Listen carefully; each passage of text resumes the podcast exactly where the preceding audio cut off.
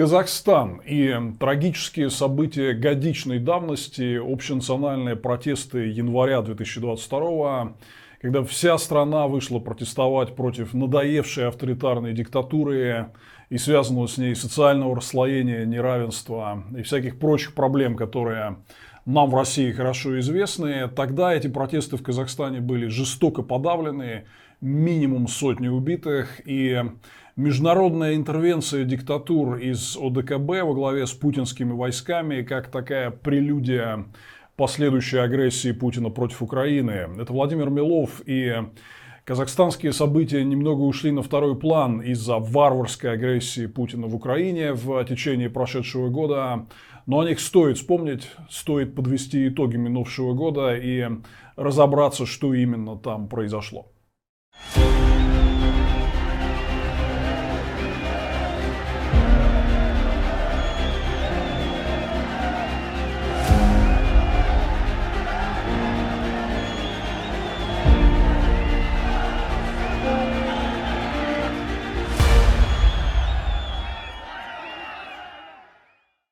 Мы с вами действительно в а, прошедшие 12 месяцев прежде всего, конечно, следили сначала за эскалацией э, вокруг Украины, а потом, начиная с 24 февраля, за путинской агрессией и войной. Но это очень важно, а, смотреть на то, что происходит не только в Украине, но и в других наших странах-соседях, которые борются за свою свободу против диктатур. Мы часто говорили об этом на нашем канале, и вот год назад примерно мы выпустили об этом несколько видео, в том числе попросили комментария у известной казахстанской журналистки и политического комментатора Динары Игиубаевой. У нас был с ней большой стрим тогда в ее инстаграме по следам тех событий. А, я попросил Динару прокомментировать вот сейчас, в январе 2023 итоги минувшего года что произошло в плане расследования кровавых событий в Казахстане, как ведет себя казахстанская власть, которая попыталась как бы отстраниться от этих событий и объяснить их происками неких международных террористов.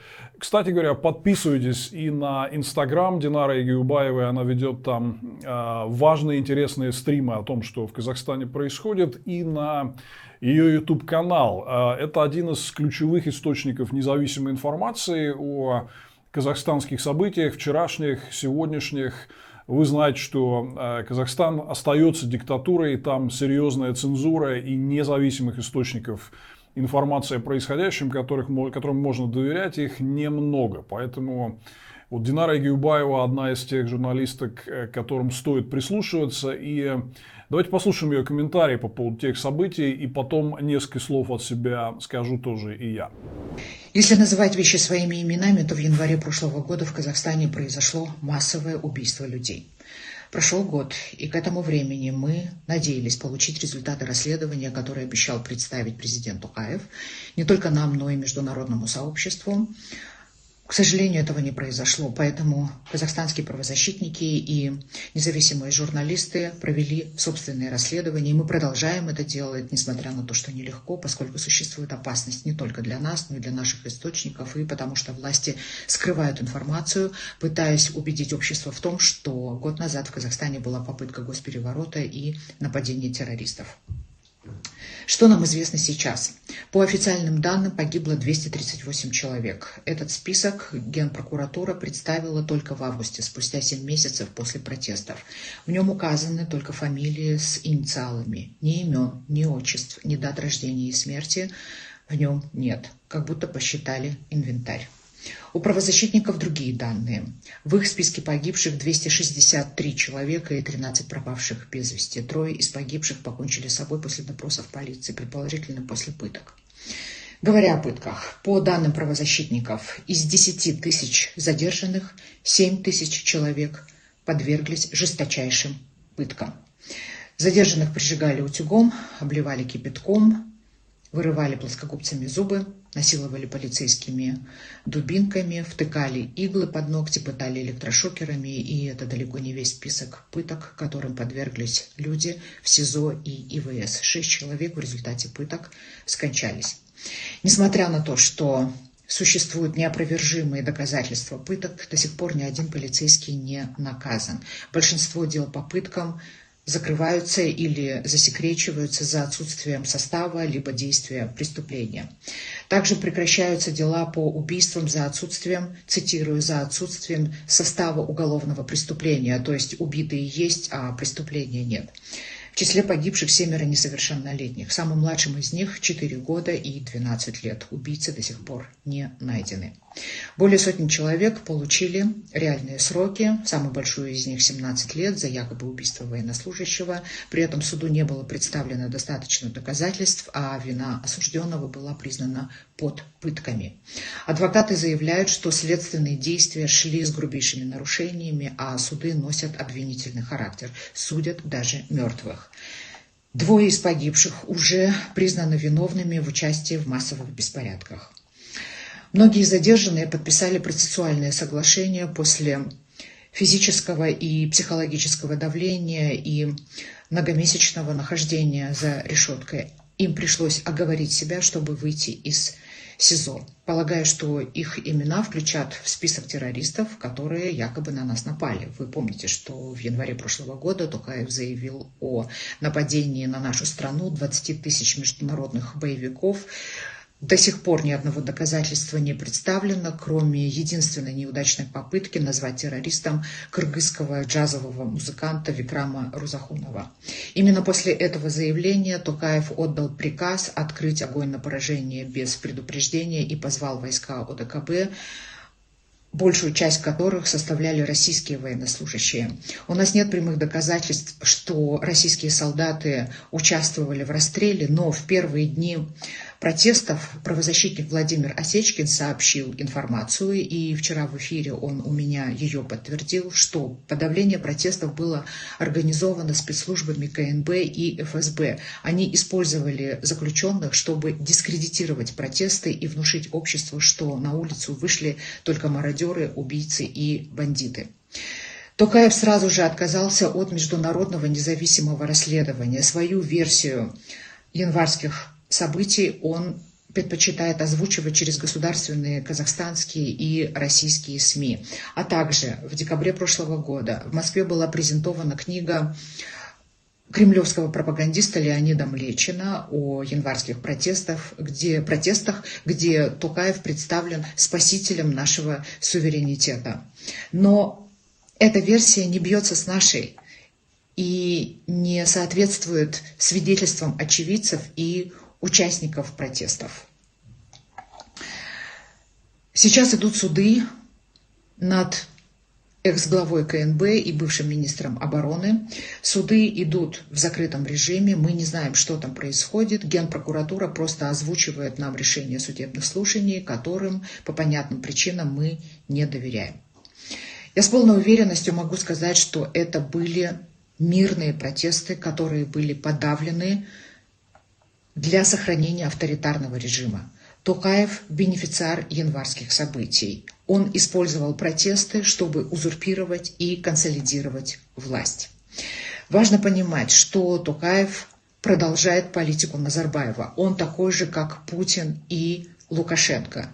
Хвалить Токаева, как это делают некоторые представители вашего общества, такие как Шульман, Латынина, Гудков и другие, это значит поддерживать авторитарный режим в Казахстане и оправдывать расстрел людей.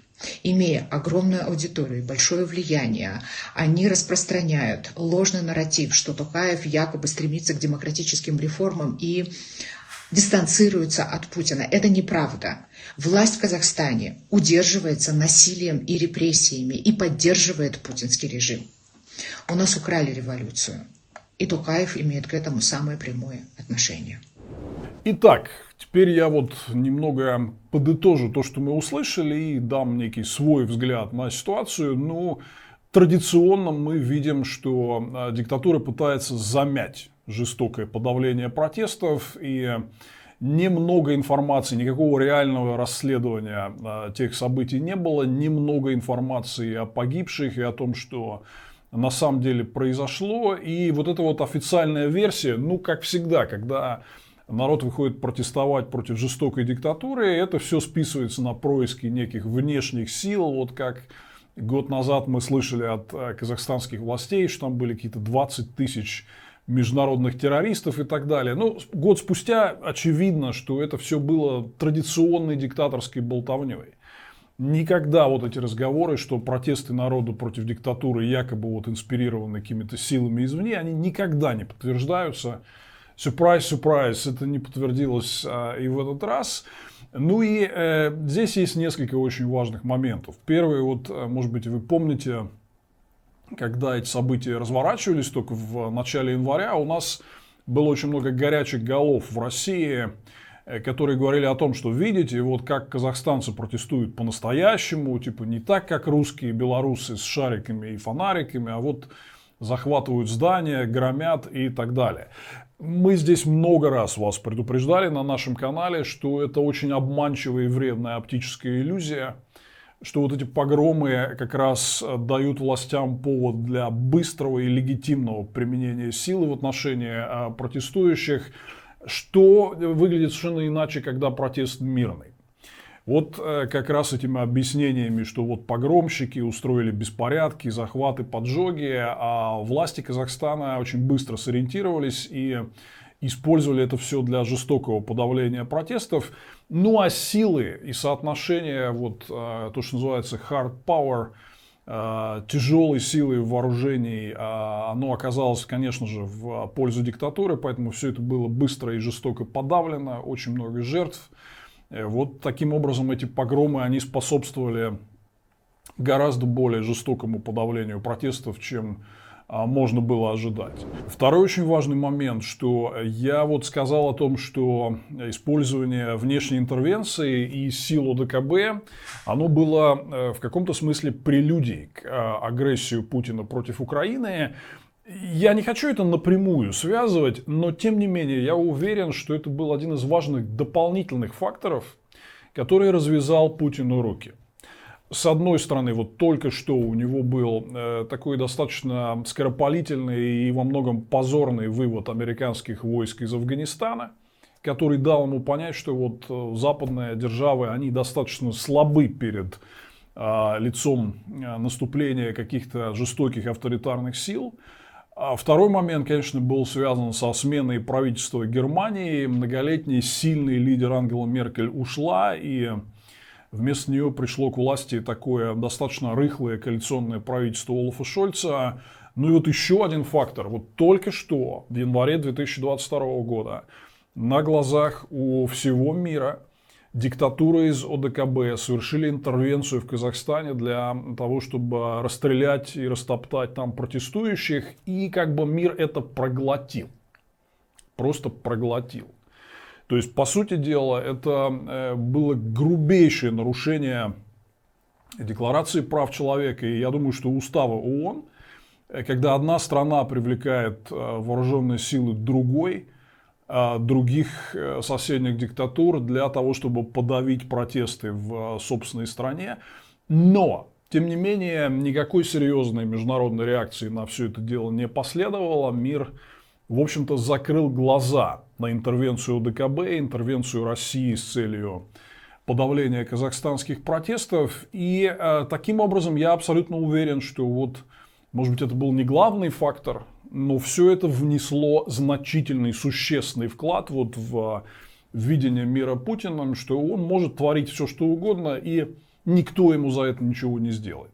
Я абсолютно уверен, что интервенция ДКБ сыграла свою роль вот в формирование его такого психологического решения все-таки, что да, он считает, что он может, э, имеет возможность напасть на Украину. Еще один важный момент, о котором э, стоит сказать, и вот мы видели, что среди свободных россиян был вот огромный всплеск симпатии к казахстанскому народу, когда все эти протесты происходили и жестоко подавлялись. Мы очень внимательно за этим следили, желали им победы, желали им победить диктатуру и установить свободу. Вот, э, как мы увидели, это все было не зря, потому что как только Путин объявил мобилизацию, то огромное количество, я думаю, будет правильно сказать, сотни тысяч россиян устремились в Казахстан для того, чтобы спастись от э, принудительной отправки на войну. И мы увидели, с какой симпатией к нашим людям там относятся. Их всех приютили. И Им дали возможность оставаться в стране. И вот мы видели, как, например, известные сцены, как их пускали там в кинотеатры на ночлег организовывали раздачу еды и товаров а, первой необходимости. И в целом, вот прошло уже много месяцев, и мы видим, что казахстанцы очень тепло относятся к русским, которые уезжают от мобилизации. И я думаю, что вот Многие из вас, кто не очень обращал внимание на события в этой стране, имели возможность убедиться в том, насколько это прекрасный народ, который с огромной симпатией относится к нам, помогает нам в трудную минуту, и мы, конечно, тоже должны помогать им.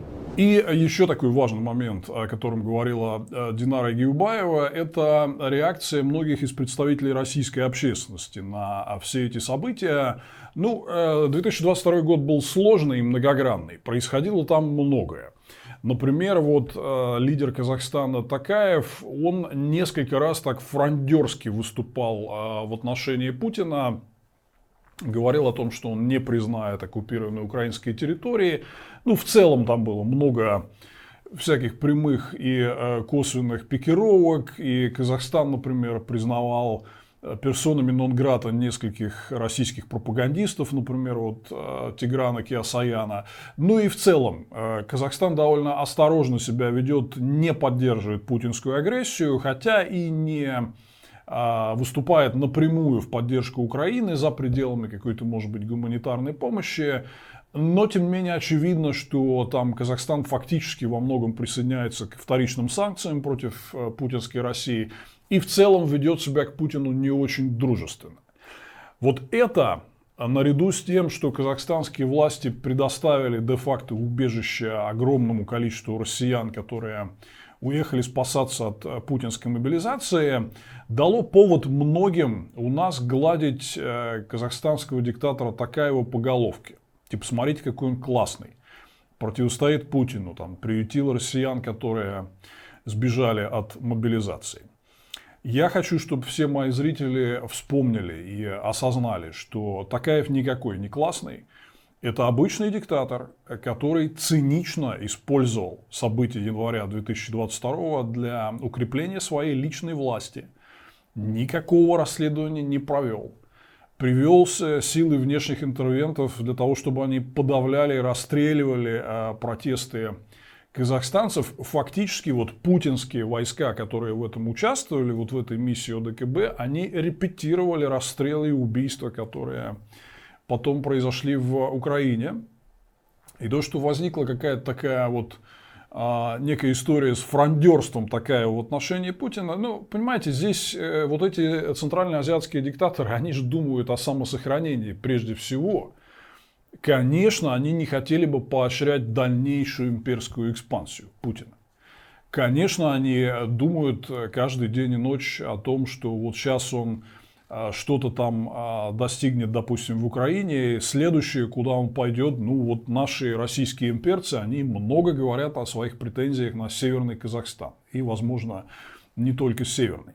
Поэтому вот это отдельное фрондерство, это скорее из э, чувства самосохранения, но при этом мы видим, что Казахстан серьезно помогает, несмотря на то, что частично он присоединился к вторичным санкциям, он серьезно помогает Путину обходить э, западные санкции. И вот импорт различных товаров из Казахстана после дна, которое было вот весной и летом 2022 э, года, он очень сильно восстановился. Очень много товаров э, и э, услуг идут через Казахстан и помогают Путину санкции обходить. Ну и даже не в этом дело. Дело в том, что наши соседи, близкая к нам нация, которая много лет живет под гнетом диктатуры, вышла на улицы своих городов для того, чтобы потребовать перемен, потребовать свободы. Эти протесты были жестоко подавлены. Такаев ничего не сделал для того, чтобы их реально расследовать, наказать виновных и предпринять что-то для трансформации казахстанского режима в нормальную демократию, как этого требовали люди. Нет, этого не произошло. Он сделал какие-то даже не косметические, а просто некие устные шаги, заявления, переизбрался президентом с обычным традиционным диктаторским результатом, как мы все это хорошо знаем. И, в общем, в Казахстане ничего не изменилось. То, против чего люди выходили протестовать, оно осталось на своем месте. Это самый важный и очень печальный итог, что несмотря на все вот эти внешние какие-то шаги, которые призваны продемонстрировать, что с многолетней властью Назарбаева покончено, и теперь мы видим какую-то новую казахстанскую власть, на самом деле изменений не произошло. Это значит, что люди продолжат жить при диктатуре, это значит, что их проблемы никуда не денутся, это значит, что в дальнейшем ситуация может повториться, только теперь наверняка на каком-то новом, более э, серьезном уровне жестокости. Так, собственно, происходит э, со всеми диктатурами. Здесь надо отметить э, такой важный момент, что вот мы рассказывали здесь нашим зрителям о том, что э, Казахстан при Такаеве сделал еще дополнительные очень серьезные шаги в сторону зависимости от Китая, ее усиления. Я после этого, вот, э, когда был недавно в Соединенных Штатах, мне американцы рассказали очень интересную историю, которую я не знал. Во-первых, Такаев свободно говорит по-китайски, очень этим гордится, переходит на э, китайский при любом удобном случае. Во-вторых, он же в конце 80-х годов работал вторым секретарем посольства Советского Союза в Китае. И в ходе знаменитого визита Михаила Горбачева в Китай в 1989 году, когда протестующие на площади Тяньаньмэнь очень хотели получить от Горбачева поддержку, но не получили ее. Вот тогда Такаев работал переводчиком у семьи Горбачевых, как минимум у его жены Раисы Горбачевой, но, возможно, и у самого советского лидера, он работал переводчиком с китайского. У Такаева такие давние личные связи с Китаем. Я думаю, что это придало ему дополнительной уверенности, то, что китайский коммунистический старший брат стоит за спиной, в том, что он может игнорировать требования казахстанского общества, фактически обойтись какими-то косметическими полупеременами, полуизменениями и закрыть страницу, реально не расследовать э, трагические январские события 2022 года, сделать вид, что ничего не произошло. Я бы призвал вас посмотреть на это все в таком глобальном системном контексте. Конечно, у казахстанцев существуют свои внутренние причины для протеста. Но если вы посмотрите шире, то вы увидите, что вся диктаторская Евразия последние пять лет постоянно бунтовала против своих доморощенных диктатур.